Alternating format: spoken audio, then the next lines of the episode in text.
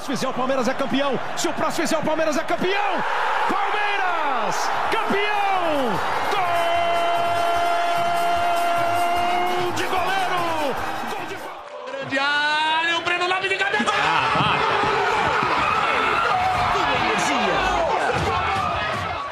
Mas ele pode chamar mais um. Olha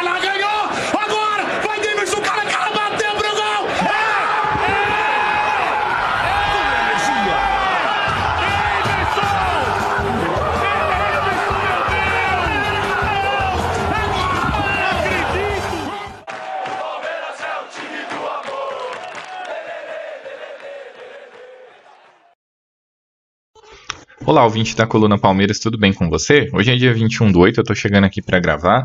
É, falta um jogo só para encerrar a rodada, então a gente já tem uma boa ideia do panorama aí de como que tá o Campeonato Brasileiro, que é do que nós tivemos rodada, né? E o Palmeiras daqui a dois dias entra em campo em Pereira pela primeira partida das quartas de final contra o Deportivo Pereira, todos vocês estão sabendo. E a- o Campeonato Brasileiro continua a gente vem discutindo muito sobre o Campeonato Brasileiro e o Palmeiras tinha um jogo que eu considero bastante complicado contra o, o Cuiabá lá, né? Lá em Cuiabá, por uma série de elementos. O, essa proximidade com o jogo decisivo, lá é um- uma região muito quente, inclusive isso foi tema da, da conversa ali com o Abel Ferreira depois. É, toda a logística precisa ser preparada para o Palmeiras poder chegar a Pereira. Então, o pessoal brinca muito com. O pessoal não, né? Algumas pessoas que, na minha opinião, tiveram opiniões relativamente estúpidas em relação ao fato da Leila ter comprado um avião e dizer que iria disponibilizá-lo para o Palmeiras. Hum, comenta muito sobre o, Palmeira, o avião ser um reforço, né? E não ter sido trazido reforços. E o, o avião vai ser muito bem-vindo agora para que essa logística funcione, para que o Palmeiras não precise fazer uma viagem mais desgastante e perca mais tempo de recuperação desse jogo contra o Cuiabá, que, né, re- repetindo, foi um jogo duro, foi um jogo em que o Palmeiras tentou ganhar, num clima bastante quente, desgastante. Então, inclusive isso foi tema na coletiva também. O Abel elogiou esse esforço de que o Palmeiras faz para que acomode adequadamente a logística para jogos importantes e por aí vai, né? Seja lá como for, a vitória foi bastante importante porque o Cuiabá hoje é um time intermediário e, e que oferece algum desafio, especialmente em seus domínios. Nós fazemos seis pontos, né, já contra ele. Nesse momento, jogamos os dois confrontos, né? A abertura do, do campeonato foi justamente contra eles, onde a gente venceu por 2 a 1 E eu achei bastante interessante porque eu gostei muito da forma como o jogo transcorreu. O Palmeiras usou um time misto. É, o Gomes estava suspenso e, e também se aproveitou-se para poupar alguns jogadores que têm sido bastante importantes, como o Mike. A gente sabe que o Dudu ainda está em recuperação, né? Dos principais jogadores, assim, me surpreendeu a, a escalação do Zé Rafael. Eu imaginei que ele pudesse não ser utilizado, mas de todo modo ele foi utilizado, não jogou o jogo todo, pôde dar uma descansada depois. Não, não me parece é, preocupante o estado físico dele. O Abel tem insistido que ele não está 100%, e quando ele disse isso mais recentemente, isso obviamente deixou um ponto de, de alerta para todos nós, porque todo, todo mundo tem observado a importância do, do Zé Rafael nessa estrutura de time, né? Mas enfim, é, começando a falar um pouquinho sobre o Cuiabá. O Cuiabá é um time muito simples, eu diria. A ideia do, do Antônio Oliveira que não, não conseguiu ser muito bem sucedido no Coritiba, mas ficou por aqui pegou o Cuiabá e essa melhora, essa crescente que o Cuiabá teve recentemente se dá, na minha opinião, a atuação do, do Antônio Oliveira. Eu acho ele ele tem boas ideias quando você o, o escuta sobre futebol. Ele é um técnico que sabe do que está falando. A gente tem acompanhado um dos queridinhos da imprensa, especialmente jornalistas um pouco mais antigos aí, o Luxemburgo, que mais uma vez entrou no entreveiro com o Rodrigo Vessoni de maneira completamente inexplicável, na minha opinião, porque o Vessoni fez, faz perguntas extremamente pertinentes, a, levando em conta aquilo que pode ser observado no jogo, e a reação do, do Luxemburgo sempre é de dar uma patada nele, de ser, de ser arrogante, enfim. Eu não vou dizer, imagina se é o Abel que faz isso, porque o Abel ele nunca teve esse tipo de postura, tá? O Abel às vezes ele fica irritado com derrota e tal, mas esse tipo de grosseria gratuita que o Luxemburgo vem praticando contra membros da imprensa, eu não me recordo desse tipo de postura por parte do Abel, não. E, então, para mim, nem existe paralelo, né? Até porque, quando o Abel tá irritado, muitas vezes ele tá no calor de um jogo que o resultado não foi muito bom, e pro Corinthians empatar lá contra o Cruzeiro é um bom resultado. Eu acho que o Luxemburgo ele tem sido grosseiro na tentativa de fugir de falar sobre futebol mesmo, já que isso a gente sabe que recentemente tem sido o calcanhar de Aquiles dele, né? Mas enfim, vou, eu cheguei nessa. Eu divaguei um pouquinho sobre o Luxemburgo porque o Antônio Oliveira é um técnico que eu acho que pensa bem o time, né? E alguns jogadores do, do, do Coritiba eu acho que tem um destaque relativamente interessante, né? O Walter é um, é um goleiro muito bom. Talvez ele. Não menosprezando o, o, o Cuiabá, tá? Até porque o Cuiabá ele é um time hoje que tem um nível de profissionalismo bem alto, é um time que recebe um apoio regional ali muito grande, é patrocinado por, por questões relacionadas ao agro, ele tem sido abraçado pelo, pela sua localidade ali, tem conseguido ter um bom projeto de futebol, se projetando aí nacionalmente. Então é um clube com um modelo de gestão muito interessante. Do ponto de vista profissional, assim, pensando só em ir fazer seu trabalho, ganhar seu dinheiro e viver sua vida, é, hoje é um, é um clube mais bem, como é que eu vou dizer assim, mais bem quisto para os atletas do que alguns outros que são considerados grandes. Né, que tem projetos de futebol muito confusos, que muitas vezes atrasam pagamento, né, que atrasa direito de imagem e acha que não é salário, por aí vai. É, porém, quando ele estava no Corinthians, eu imaginava inclusive que ele poderia ter espaço no próprio Corinthians ou que ele poderia ter espaço em outro grande clube. Eu lembro que ele chegou a ser pretendido pelo São Paulo e durante muito tempo o São Paulo teve goleiros piores do que o Walter. Enfim, né? Ele é, para mim ele é um jogador de um nível bem alto. É, eu gosto muito do Ranielli, que é o volante deles também. Eu acho que ele é bem interessante. Ele cumpre bem o papel dele ali de cabeça de área, um volante bem combativo, que tem boa noção para poder jogar também. É, na zaga eles têm o Alain Pereur, né, que foi um, um zagueiro que o, em um certo momento o Abel quis muito, ele veio para o Palmeiras, foi importante em certa medida, jogou, por exemplo, contra o River lá, em Avejaneda, que foi um jogo, um jogo muito bom nosso, tanto ofensiva quanto defensivamente. E depois ele não teve espaço no Palmeiras, ficou por aqui e já está um tempo lá no, no, no Cuiabá, desculpa. É um bom jogador. O lateral esquerdo dele, deles, Riquelme, também me parece um bom jogador. E no ataque eles têm o Clayson, que eu não morro de amores pelo Clayson, mas eu acho que ele tem um perfil bem desse tipo de time mesmo.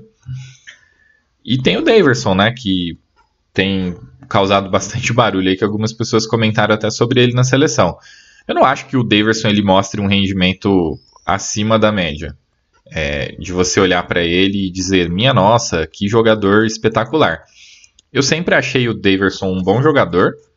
Comento com vocês, ele não é um, um centroavante sem noção. Ele consegue fazer tabela, ele consegue dar passe. E ele ainda tem essa característica que muitas vezes era mais explorada pelo Abel quando ele estava aqui, de ser combativo e de ser um bom vencedor de duelos. Inclusive, aproveitando que a gente está falando sobre o Cuiabá, o, o Antônio Oliveira ele foi questionado né, sobre o jogo. E eu sempre comento a respeito da importância de se duelar pela bola.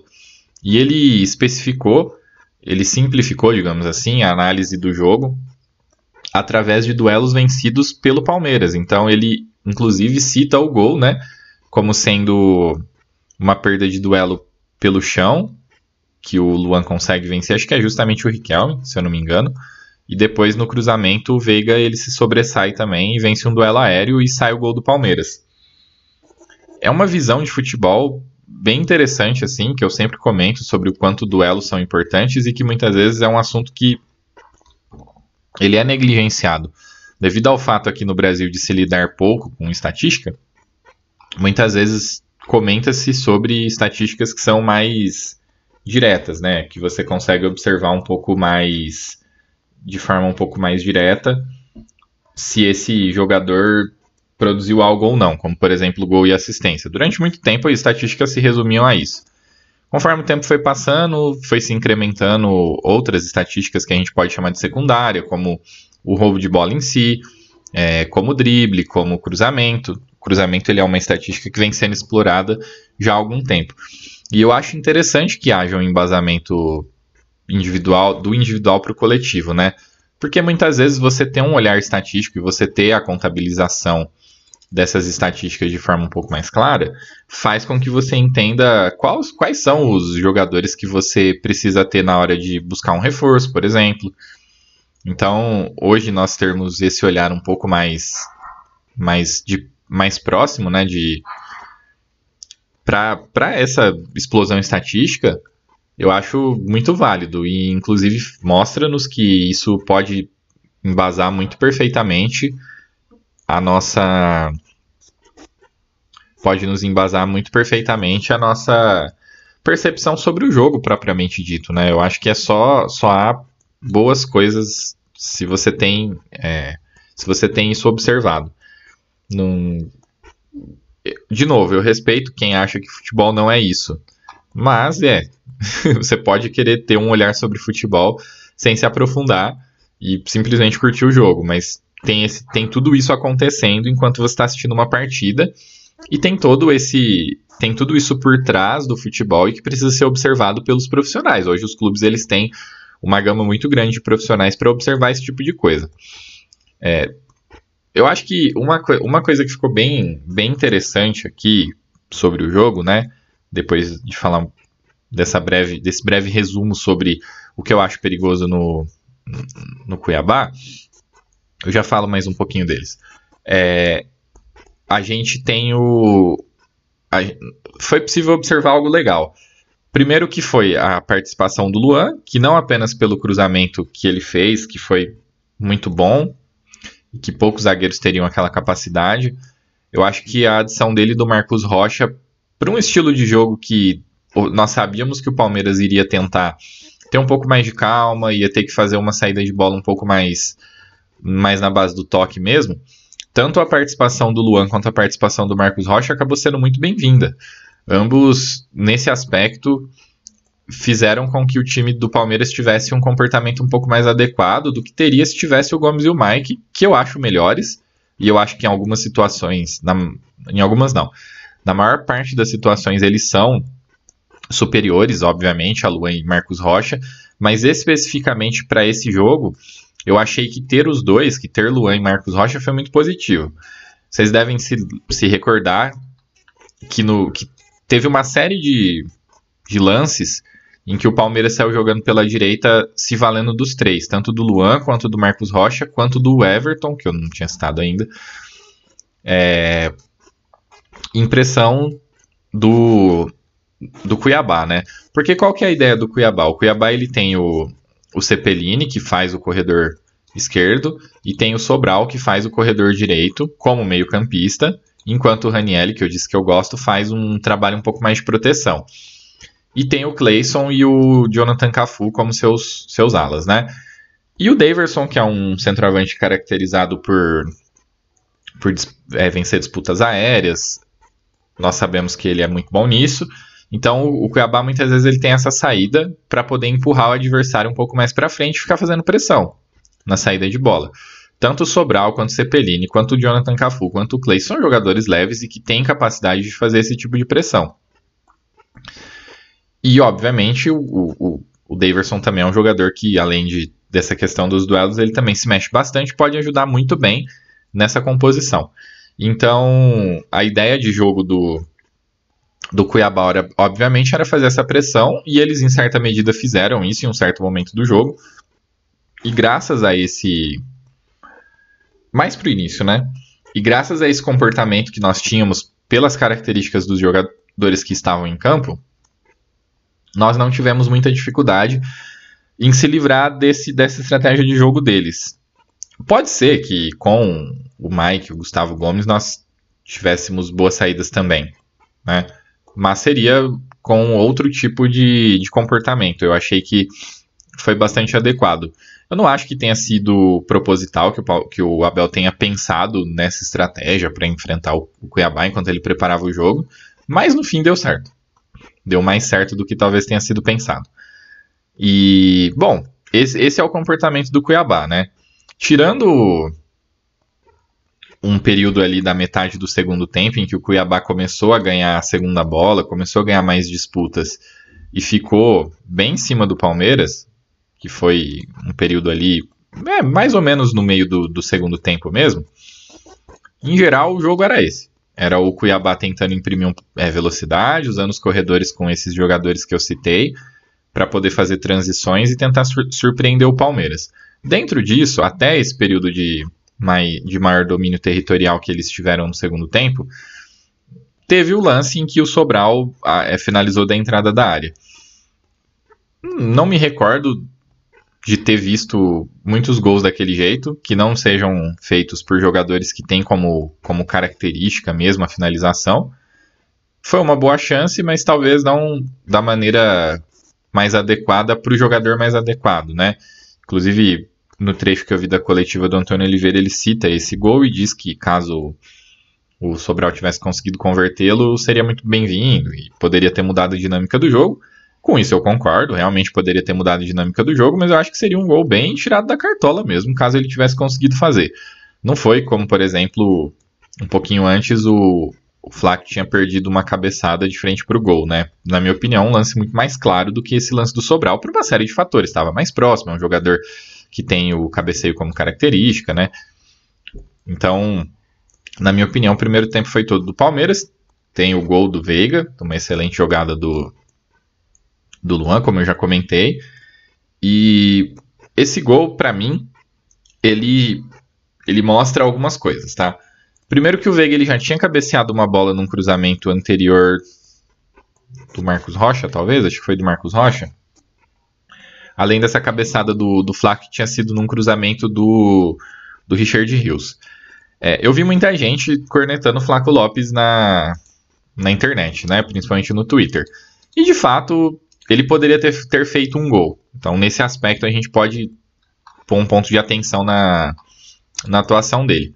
Mas eu citei para vocês que o período em que o Palmeiras menos fica com a bola é um determinado momento do segundo tempo.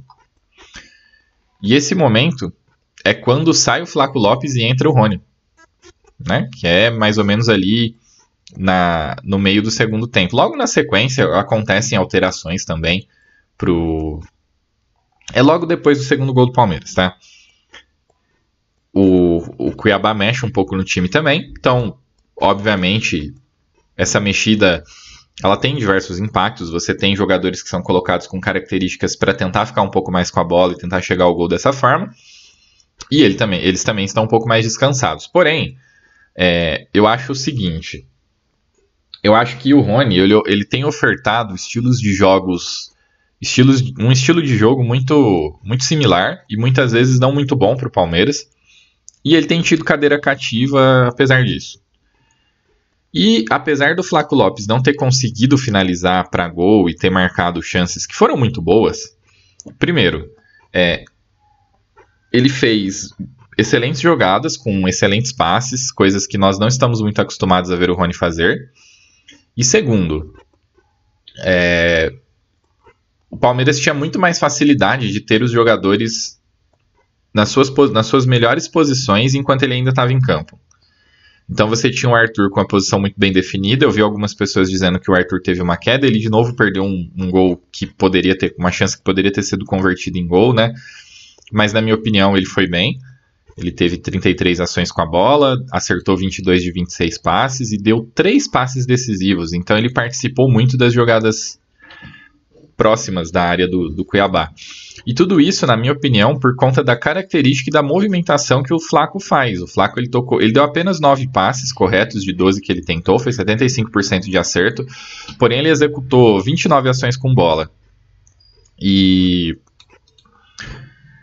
e na minha opinião, a característica do time ficou muito mais adequada a partir do momento que ele estava em campo. Então eu acho que isso é algo que precisa ser pensado. Então quando a gente fala de adaptação, eu acho que passa muito por isso. Eu não creio que o Abel vá querer isso, nesse, principalmente nesse momento. Eu acho que ele entende que o Palmeiras com o Rony tem um porto seguro. e ele vai querer explorar esse porto seguro que é o Palmeiras com o Rony. Mas eu, sinceramente, do ponto de vista de comportamento do time mesmo, eu achei que nós tivemos um time com um comportamento mais adequado. Então, principalmente para partidas do Campeonato Brasileiro, eu, eu não sei, eu acho que o caminho seria explorar um pouquinho mais o Flaco Lopes nessa situação, né? O melhor time que o Palmeiras tinha para mandar a campo foi, foi mandado, era aquele time ali. E nós tínhamos, na minha opinião, ele melhorou bastante o comportamento do time. Como eu disse, ele colocou o Arthur em, em situações de, de tabela que puderam criar chances de gol. O Veiga, devido ao fato do Palmeiras ser menos empurrado, pôde ocupar uma zona de campo que é mais adequada com, com as características dele. Ele pôde explorar o lado do campo que ele é mais efetivo, tanto que ele fez um gol. Ele conseguiu voltar a pisar na área, que era uma coisa que ele vinha fazendo menos, especialmente por conta de ter que ver muitas vezes o Palmeiras empurrado com as costas na parede e ter que voltar para poder ajudar na saída de bola. Isso obviamente conversa um pouquinho também com a com a boa atuação tanto do Rios, que, que deu boas opções, quanto desse combo que eu comentei com vocês, Marcos Rocha e Luan. Então não é que o time que enfrentou. Não é. Vamos deixar alguma coisa bem clara. Não foi uma super apresentação, tá? O Palmeiras não massacrou o Cuiabá e goleou, e meu Deus, tudo tem que mudar com base naquilo que a gente viu, não é isso. Só que se a gente levar em consideração tudo, tudo que vem acontecendo no Palmeiras, as necessidades que nós temos de, de buscar soluções e buscar principalmente alternativas para que o time continue forte nessa caminhada que, que está sendo empenhada aí, que é pesada, que tem a Libertadores e o Campeonato Brasileiro também. E pensando na melhor forma de poder se utilizar alguns jogadores, eu entendo que isso que veio muito bem a calhar o, a entrada do Flaco Lopes. Eu acho que ele deu alguns elementos que são que nós não temos quando o Rony está em campo. Esse é o meu ponto. Eu acho que isso é, é muito, muito importante de ser, é, de ser observado. Então, assim, é, levando tudo isso em consideração, o Palmeiras teve uma vitória que, na minha opinião, foi relativamente tranquila. Eu vi algumas pessoas comentando que em certos momentos o Cuiabá assustou, que o Palmeiras não jogou bem. Eu acho que o Palmeiras fez um jogo muito adequado em relação àquilo que a partida pedia. Não acho que nós tivemos grandes dificuldades em relação a, a esse confronto, não. A gente soube neutralizar muito bem as armas do, do Cuiabá. Nós tiramos do Cuiabá aquilo que eles gostariam de ter no confronto. Né? Para mim, isso ficou muito claro. Então,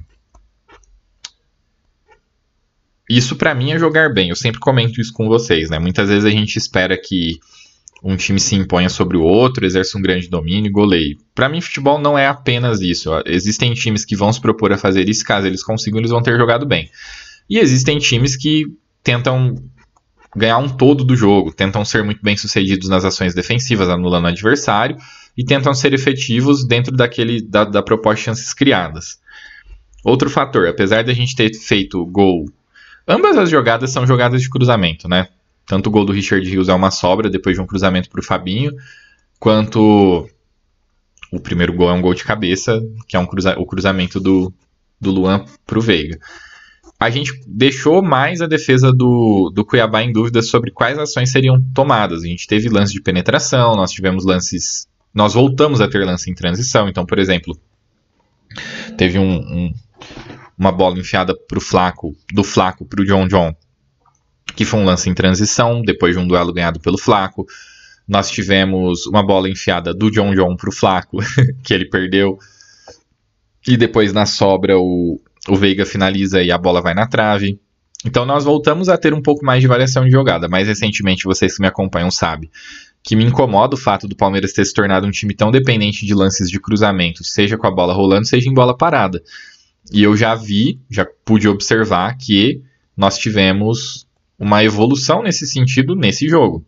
Isso não significa, tudo isso que eu tô falando, que o time que estava em campo ontem é melhor do que o time idealizado pelo Abel, não é isso. Apenas que, em certas situações, nós estamos, nós estamos observando que, para algumas situações, há sim alternativa.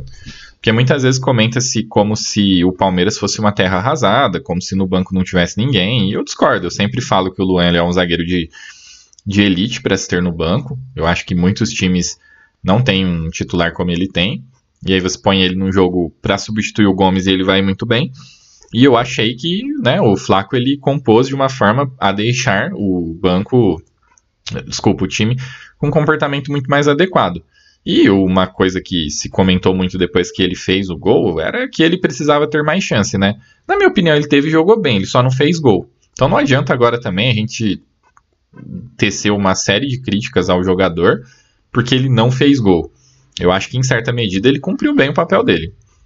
É, e aí a gente conseguiu vencer, como eu falei, foi uma vitória sem sustos e muito importante. Desde então, é, até por parte da mídia, e isso é óbvio porque eles adoram uma polêmica, começou a, a ser colocado novamente em destaque o, o assunto o perseguidor do Botafogo. Sobre esse assunto do ainda dá, é assim, racionalmente falando, não dá. Matematicamente falando, dá. Futebolisticamente falando, dá também. Mas aí, se você a, a, aproxima um pouco mais a análise, você passa a achar que não dá. então, assim, o que ocorre?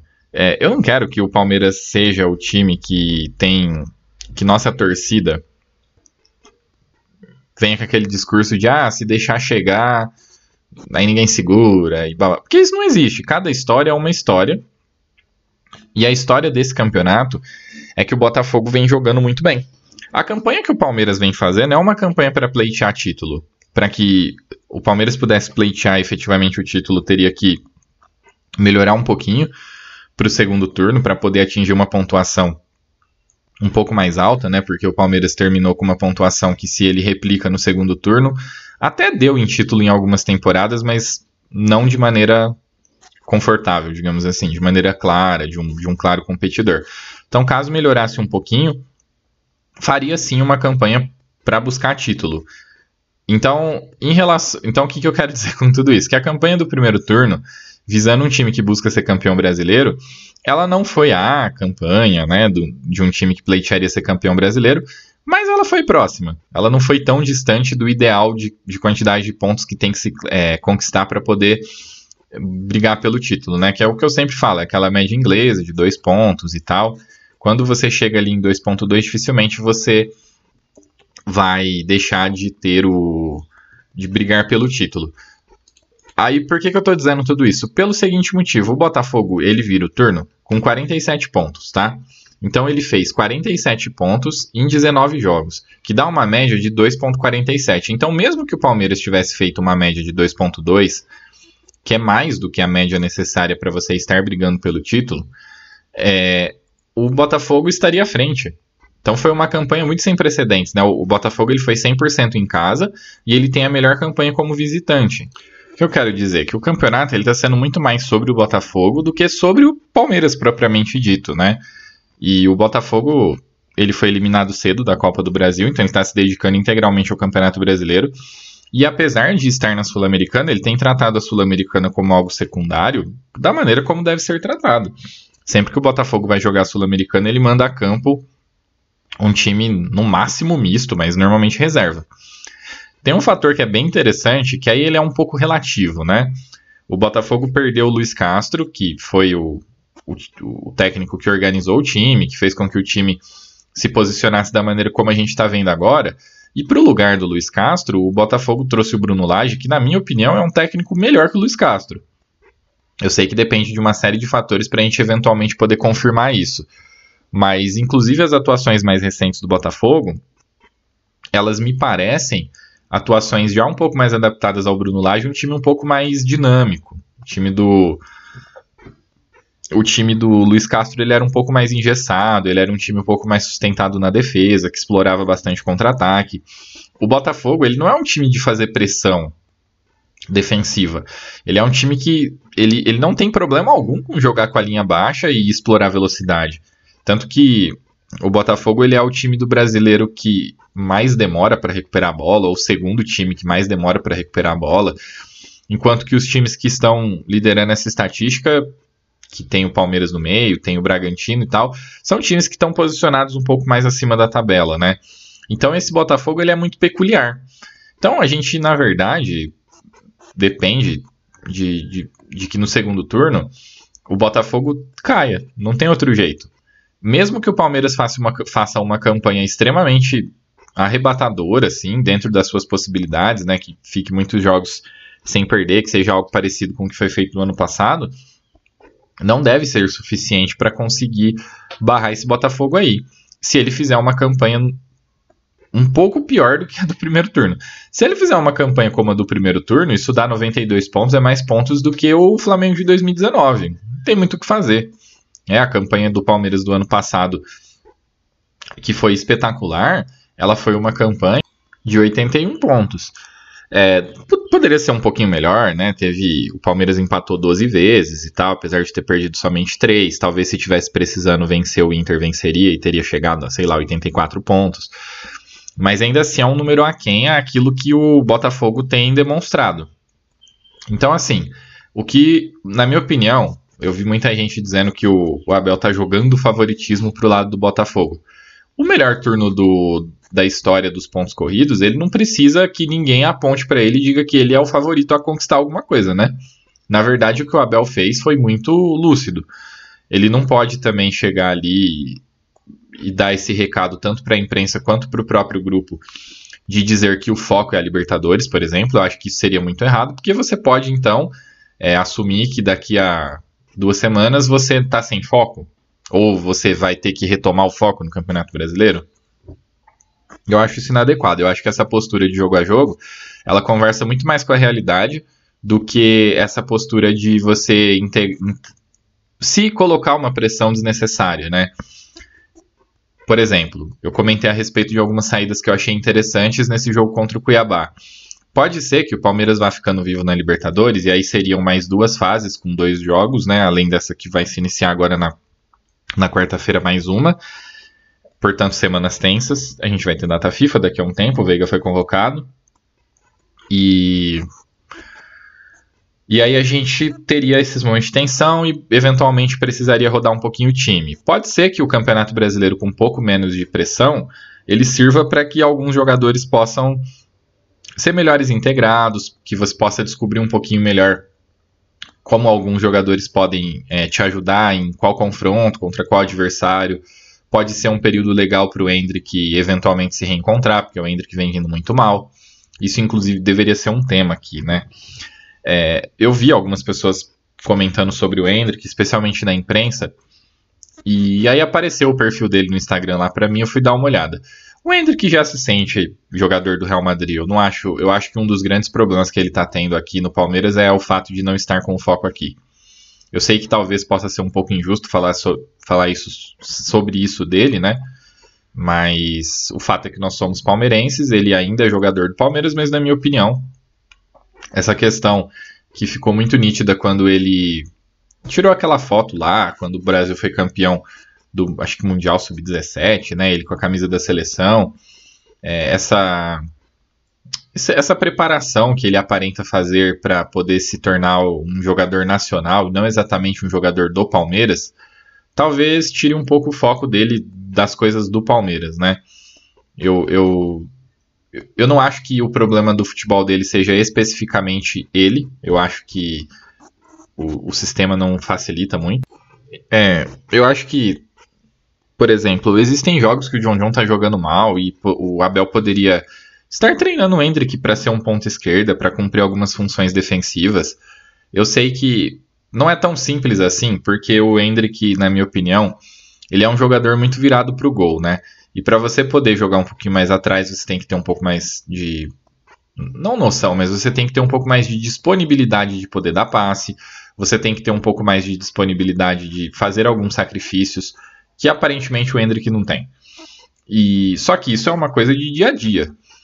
E eu acho que nessa idade, para você conseguir adaptar algumas coisas num jogador, não é tão difícil assim. Ele não passou uma vida inteira fazendo errado. não errado, né? Ou uma, ele não passou uma vida inteira fazendo aquilo que você não, não quer que ele faça naquele momento, apesar de ele ter uma característica diferente. É, então eu acho que sobre o Hendrick rola um misto de falta de disponibilidade do Abel de, de tentar eventualmente usá-lo de uma forma diferente, talvez por dar uma importância muito grande para o momento que o Palmeiras está passando e entender que não é a hora de, de dar esse tipo de, de colher de chá, vamos dizer assim, para um jogador. E na minha opinião isso faz sentido, né? Não precisa, o Palmeiras não precisa se sacrificar pelo Hendrick, é o contrário, enquanto ele for jogador do Palmeiras. E, e também é, um pouco de falta de foco da parte dele, na minha opinião. Eu acho um pouco injusto eu vir aqui falar a respeito disso sobre se, se a minha análise ela se baseasse especificamente no fato de que ele aparentemente na rede social dele não está focado no Palmeiras, né? É, era no eu vi no sábado, logo depois do jogo, porque eu tava vendo os, os, Instagrams dos jogadores, né? E o Fabinho tava celebrando, o Luiz Guilherme, que nem jogou, tava celebrando, e o Hendrick tinha postado, a última postagem dele tinha sido o negócio do Real Madrid. Enquanto que o, o time todo tava celebrando a vitória. Isso por si só é estranho. Mas eu não tô falando disso julgando ele pela rede social. Eu acho que existe uma conjuntura de, de coisas, né? É, a expulsão idiota dele por ter jogado a bola no, no campo e não poder estar disponível nessa quarta-feira pela Libertadores, é, isso e alguns outros fatores. Assim, eu acho que quando ele está em campo ele tenta participar pouco. Eu vejo muito mais disponibilidade de tentar jogar no próprio Flaco, por exemplo, quando entra. E levando em consideração que ele é um, um talento que é fácil de se observar, se ele vai ser ou não, o tamanho que ele vai ter ou não no futebol é uma, é uma história, é uma outra história. É, o, o fato, o que ocorre é que nós temos, é, nós somos palmeirenses, a gente quer que ele eventualmente venha a ser utilizado, e bem, né? E aparentemente ele não, não contribui muito para isso, e aí ele vai sendo cada vez menos utilizado. Eu sempre gosto de, ao falar sobre o Hendrick, lembrar, ele estreou muito bem, num, num Palmeiras que estava num momento um pouco diferente e com uma configuração de time diferente também. E eu acho que no começo do ano ele estava jogando bem teve. Eu não sei até que ponto ele, ele se afetou por aquela história dele não fazer gol, e isso pode ter eventualmente atrapalhado. E eu nem acho que o ano dele é trágico, tá? Ele é um jogador que fez gol importante contra o São Paulo, fez gol na final do Paulistão, que apesar de ser um, um jogo secundário, teve seu nível de importância ali naquele momento. Ele, ele tem algumas boas participações. Ele jogou muito bem na Supercopa. Então, se você pensar de tudo que o Palmeiras disputou que tinha algum nível de importância, ele fez final, ele fez gol numa final, ele jogou muito bem numa decisão, num, num título, né, de Supercopa ali, que eu sei que é secundário e tal, mas enfim, ali estava valendo naquele momento. E ele só não foi bem realmente no, no jogo. Ele só não teve assim alguma atuação positiva e o Palmeiras inclusive acabou sendo eliminado no confronto contra o São Paulo na Copa do Brasil. Então, se você fizer um balanço, se você levar em conta que um jogador na idade dele pode sim ser um jogador mais irregular, eu acho que o balanço do ano é relativamente positivo. Essas questões que muitas vezes são postas de se ele tá bem, se ele não tá, se ele deveria ou não ser mais utilizado, tem muito mais a ver com a expectativa do que necessariamente com aquilo que ele entrega. O fato é, desde que ele estreou no, no profissional, esse é o momento em que ele menos contribui. Isso é uma realidade, a gente tem que ter isso em mente. Mas eu não acho que seja nada trágico, enfim, não, eu não vejo dessa forma, né? É, bom, então, é, a respeito do, do Campeonato Brasileiro, então hoje a gente tem o Botafogo com 48, nós com 37. Aí o Flamengo venceu também, chegou a 35, um jogo meio maluco lá, que venceu praticamente no último lance. O Fluminense, que tem 34, ele, ele tá um pouquinho mais irregular, na minha opinião. O Fluminense ele vem tendo um perde-ganha meio maluco aí, e ganhou da gente, né, no meio desse caminho. E o Grêmio acaba perdendo pro, pro Santos de uma, de virada, de uma forma bastante impressionante ali. O Bragantino, que vinha bem também, tomou a sapatada do Bahia, sei lá o que, que aconteceu, não vi esse jogo, mas tomou quatro do Bahia de forma completamente estranha. E. e é mais ou menos até onde eu vejo que são times que podem brigar, vamos dizer que no momento, pela segunda posição. Até porque, se você chega no Grêmio, está falando de 15 pontos de diferença, que pode vir a ser 12, porque o Grêmio tem um jogo a menos contra o Corinthians, né? Mas, enfim, eu não sou o grande apreciador desse time do Grêmio. Vocês ouviram falar isso desde o começo. Eu não deixei de falar isso quando o Grêmio tinha assumido a segunda posição. Eu apenas tinha usado o próprio Grêmio para poder criticar o Palmeiras em relação a alguns jogos que são é, fáceis e que o Palmeiras acabou não ganhando. Por exemplo, o, recentemente a gente teve o jogo contra o Fluminense. Ele não foi um jogo fácil, mas ele poderia ter tido um resultado diferente. E a gente teve o jogo contra o Inter. Esse eu achei que foi um jogo, inclusive, fácil. O Palmeiras poderia ter ganho. Então, assim, se a gente levar em conta que times vão jogar mal e vão perder, e mesmo assim, né, você pega especialmente esses sete empates do Palmeiras ali, você podia espremer pelo menos mais uns quatro pontos. Eu sei que já faz um tempo que eu digo isso, o Palmeiras poderia estar com 41 e estar a sete pontos do Botafogo. O, a visão que nós teríamos do próprio Campeonato Brasileiro, ela seria bastante diferente. Mas não é o caso, né? E como eu disse, o, o campeonato atualmente ele é sobre o Botafogo o que o Botafogo vai fazer ou não dentro da competição. E aí o que o Botafogo não fizer, eventualmente, pode ser que aí a coisa comece a vir para o nosso lado. Mas racionalmente falando, hoje é muito é muito irreal, na minha opinião, ficar projetando o Campeonato Brasileiro. É muita é uma pontuação 11 pontos é muita coisa e conta com certas situações que são muito são muito ligadas só à esperança mesmo, né?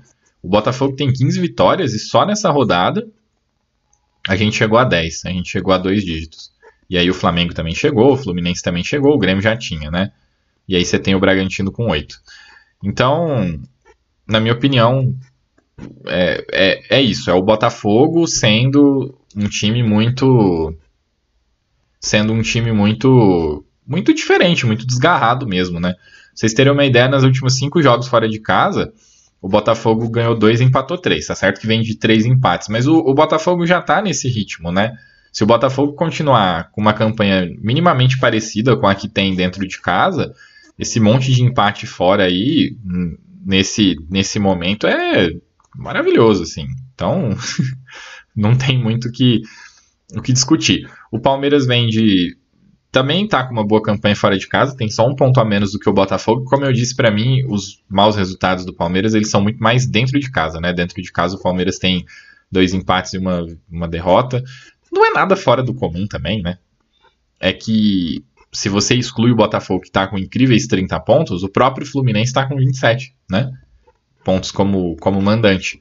Aí você tem o Grêmio e o Atlético um pouco mais normal, junto com o São Paulo, eles com 23 e vem o Palmeiras com 20 não são, de novo, tá? Não são números ruins. Em certo momento tentou se tratar o Palmeiras muito como um, um fracasso nessa temporada. Eu acho um exagero grotesco, um absurdo completamente desmedido.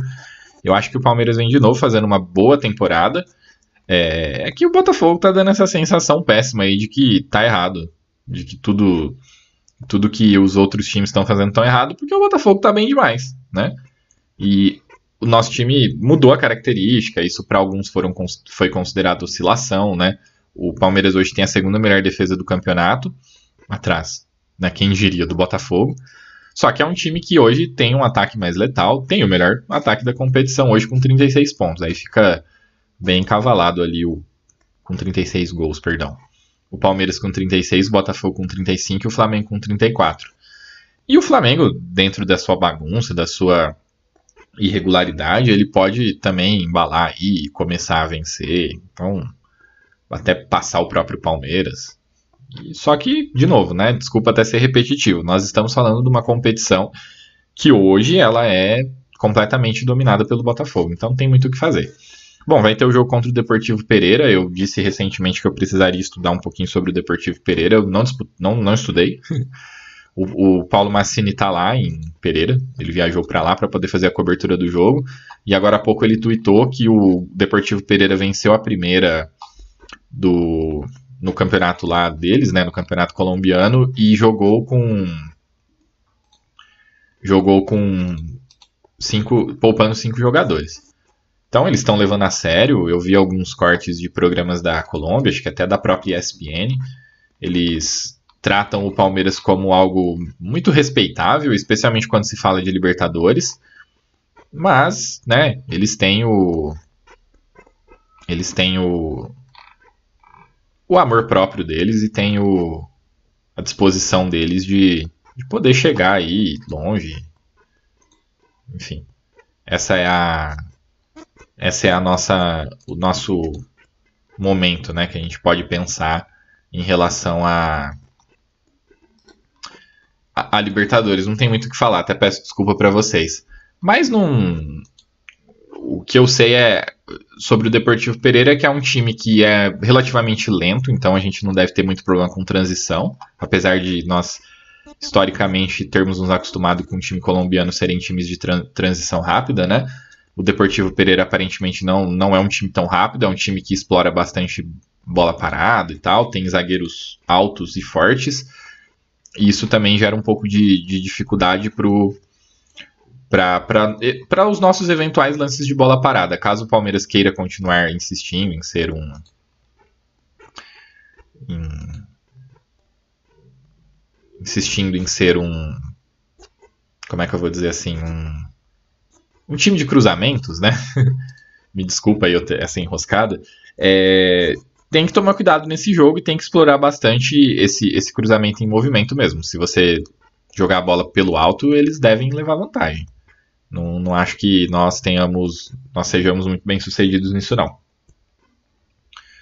É, bom, eu vou encerrando, tá? Eu gostaria de, olha só, é um encerramento que não é do nada, como costuma ser. Eu gostaria de pedir para todo mundo que me ouve divulgar a coluna Palmeiras aí, por favor. Vocês têm comentado pouco. pode, me, pode comentar, pode ser cornetar, pode ser dar sugestão. Eu acho muito legal pegar a sugestão de pauta de vocês. Eu acho muito legal quando vocês me passam assuntos que eu posso tratar aqui, falar especificamente de algum jogador, por exemplo, né? Alguma coisa nesse sentido. Então, por favor, aí, quem, quem sempre me ouve, eu sei que são. Tem bastante gente que me ouve, assim. Eu fico até meio surpreso quando eu comecei a coluna. A minha ideia era meio falar para as paredes, mas aí foi chegando um pessoal que, que acabou gostando. Eu, obviamente, sempre falo que eu gostaria de aumentar um pouquinho essa base, mas de todo modo, eu agradeço muito todos vocês que, que sempre me acompanham. E me ajudem aí na, naquilo que for possível para vocês, de, no, do ponto de vista de divulgação, porque não tem divulgação melhor do que uma pessoa, um ouvinte satisfeito. E é isso, gente. Depois do jogo contra o Deportivo Pereira eu volto. Obrigado e até lá.